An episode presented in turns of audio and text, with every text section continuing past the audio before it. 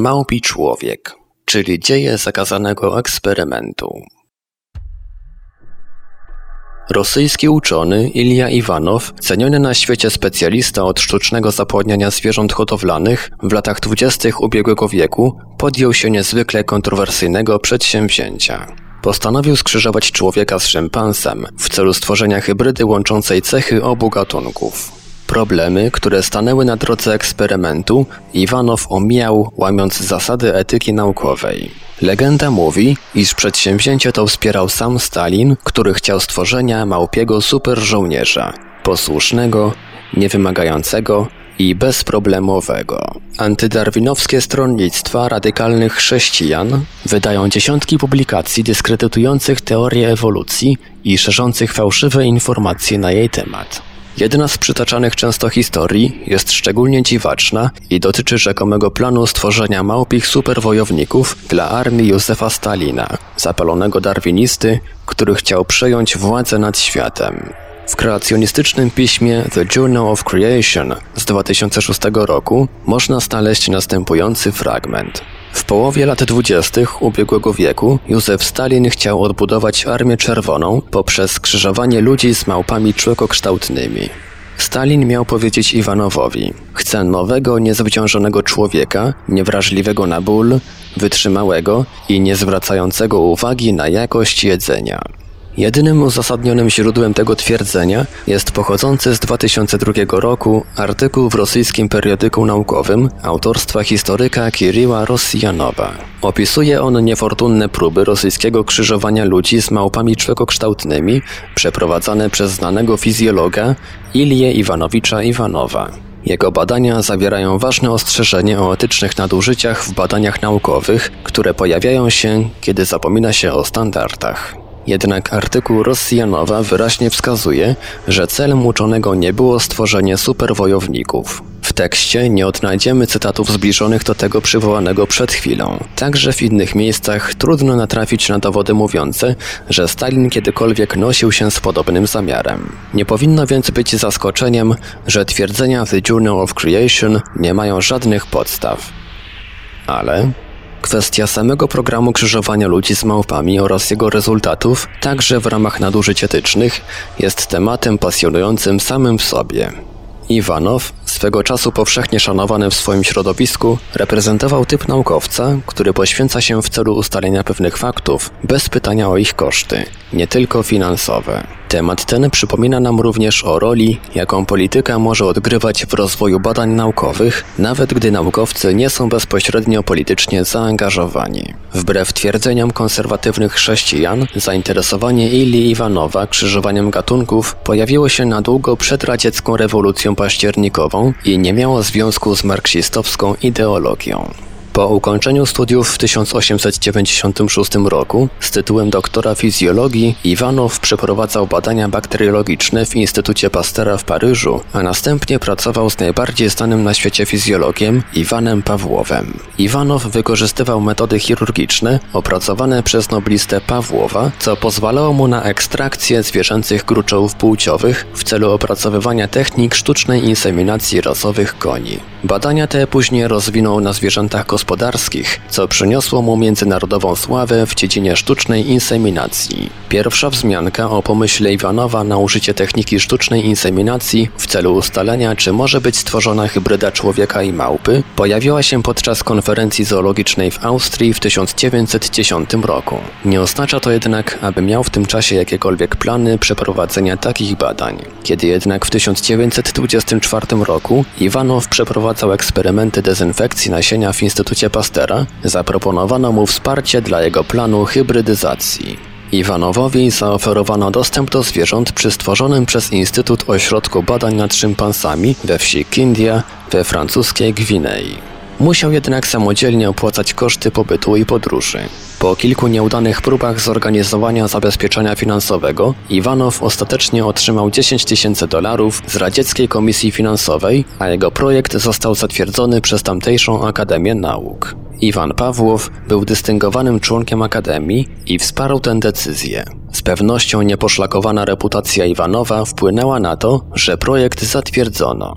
W swojej propozycji skierowanej do Akademii stwierdził, że chce sprawdzić różne hipotezy, które zostały zasugerowane w literaturze naukowej. Jedna z takich hipotez została wysunięta przez niemieckiego naukowca Hansa Friedenthala w 1900 roku. Przeprowadzona przez niego analiza krwinek szympansów, goryli, orangutanów i ludzi wykazała, że są one serologicznie dużo bardziej do siebie zbliżone niż wcześniej sądzono. W efekcie Friedenthal zasugerował, że komórki rozrodcze małp są wystarczająco podobne do ludzkich, aby tworzyć hybrydy ludzi i człegokształtnych.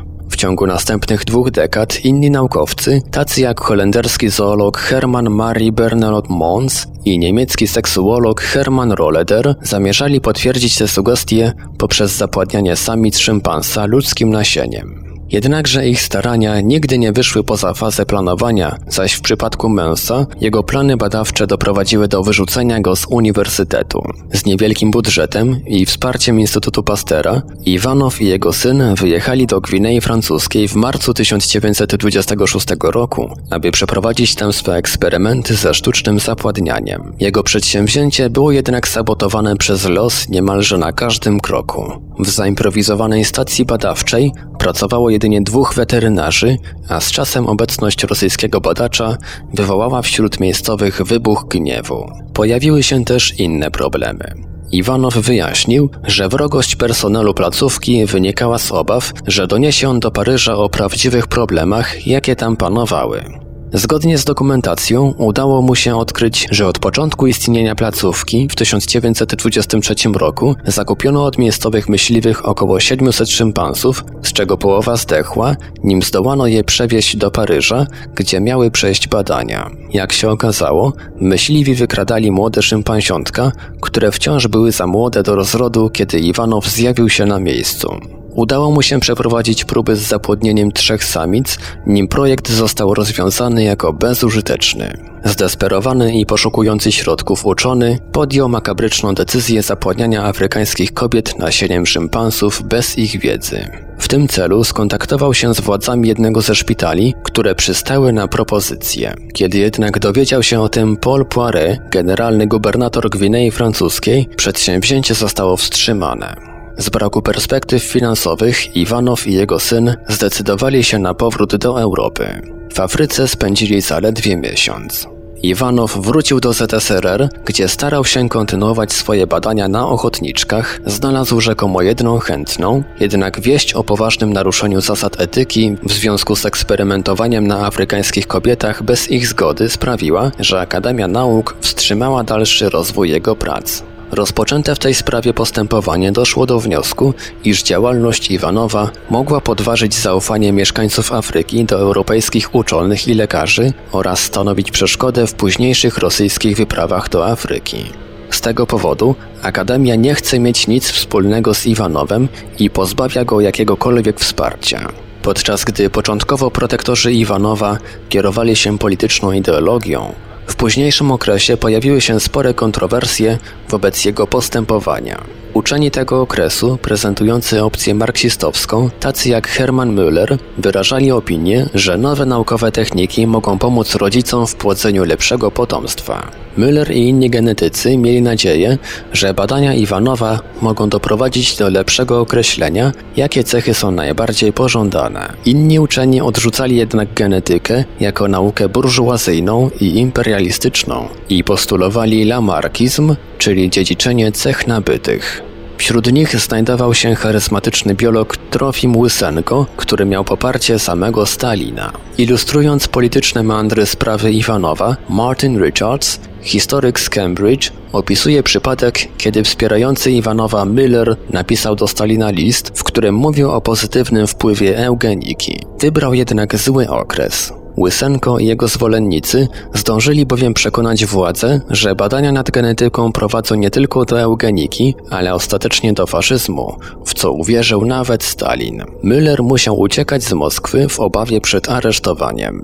W tej samej atmosferze końca doczekał Ilja Iwanow. Po kilku nieudanych próbach zyskania zwolenników, porzucił on dalszą walkę. Jeden z jego największych naukowych adwersarzy, Orest Neyman, oskarżył go nawet o sabotaż w związku z brakiem efektywności jego afrykańskiej farmy inseminacyjnej. 13 grudnia 1930 roku Iwanow został aresztowany i oskarżony o stworzenie komórki kontrrewolucyjnej wśród specjalistów od rolnictwa, po czym zesłano go do Kazachstanu, gdzie zmarł w 1932 roku.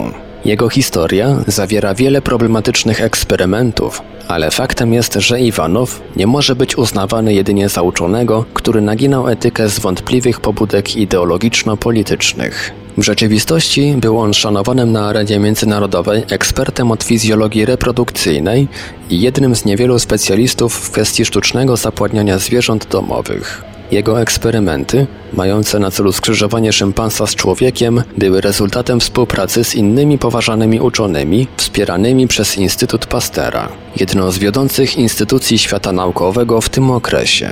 Co ciekawe, mimo decyzji o zapładnianiu Afrykanek bez ich wiedzy, Iwanow nie kierował się w tym względzie rasistowskimi przekonaniami, które były żywe wśród kolonialnej elity.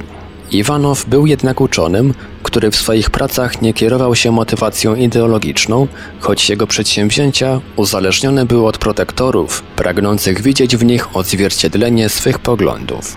Analiza jego historii skłania do zadania sobie ważnych pytań. Czy także w dzisiejszych czasach narusza się zasady etyki podczas przeprowadzania eksperymentów? Ponadto w jaki sposób władza ingeruje dziś w badania naukowe i jak wyglądają wzajemne relacje elit politycznych i naukowych?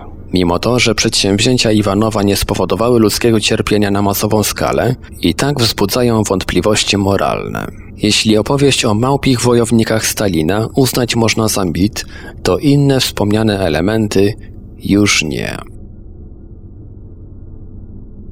Autor Eric Michael Johnson Scientific American Blogs Tłumaczenie i opracowanie Portal Infra www.infra.org.pl Czytał Ivelios Eric Michael Johnson to magister antropologii ewolucyjnej skupiający się na ekologii behawioralnej dużych małp czokokształtnych.